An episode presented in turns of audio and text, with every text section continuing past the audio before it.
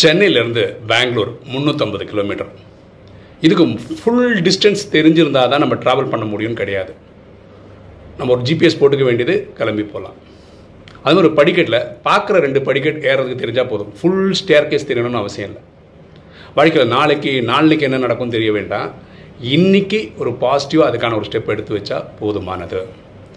எண்ணம் போல் வாழ்வு.